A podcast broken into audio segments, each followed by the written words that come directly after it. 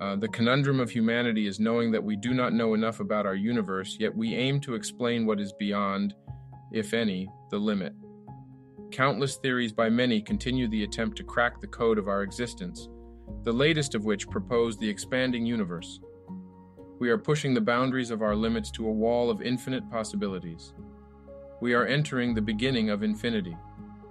The problem we run into when exploring something beyond our current understanding is that we use the finite realm to explain the infinite. How can an entity with a short lifespan, relative to the cosmos, explain what was before and what is to come after? That question looms over every one of us as we experience life as we know it. The other problem not discussed often is that if we were to explain somehow what infinity is and how it relates to us, what would that mean to future generations? What are they to do with all the knowledge of the world? As you might have picked up by now, the problems are endless when discussing infinity. So what now? Life becomes even more exciting when the future is endless and the present is here. This revelation excites me beyond comprehension because I know that I am living in a moment in a time of infinity. In all of my existence, I am experiencing all that I can today, how to proceed or reflect without confusion. One must start with a simple question What if? What if there were multiple versions of you in the multiverse? Please do not spend too much time thinking about those other versions. Break it down to a digestible understanding. If they are all out there, this means you are all out there, and this also means they are you. And if they are you, then you know them because you are them. With the understanding that knowledge is power, you can now act in any version of yourself. What if you are going through some challenging time in your life? The infinite understanding tells us all challenges exist forever.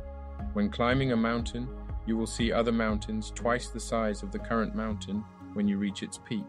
This should put you at ease, knowing that your immediate problem, no matter how difficult, is small in the grand scheme of things. The beginning of infinity is a starting point everywhere in the presence. If the universe is forever and you are part of it, this means you are part of something that is forever.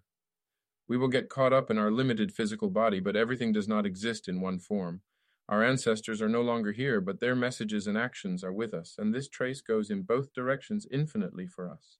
You think one way, you live that way. You think another way, and you live the other way. Sit and do nothing, nothing happens. Stand up and do something, something happens. Some patterns fit together everywhere, a couple of musical notes, multiplication of matters, condition of an environment, and many more equations.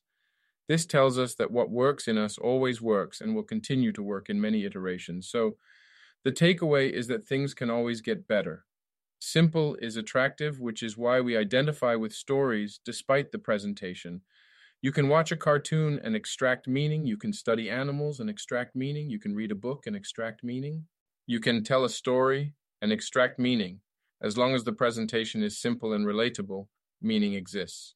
The infinite universe lays out that there are infinite meanings to be extracted. This means you do not have to understand all meanings because experiencing one is to share it infinitely. In conclusion, continue to live.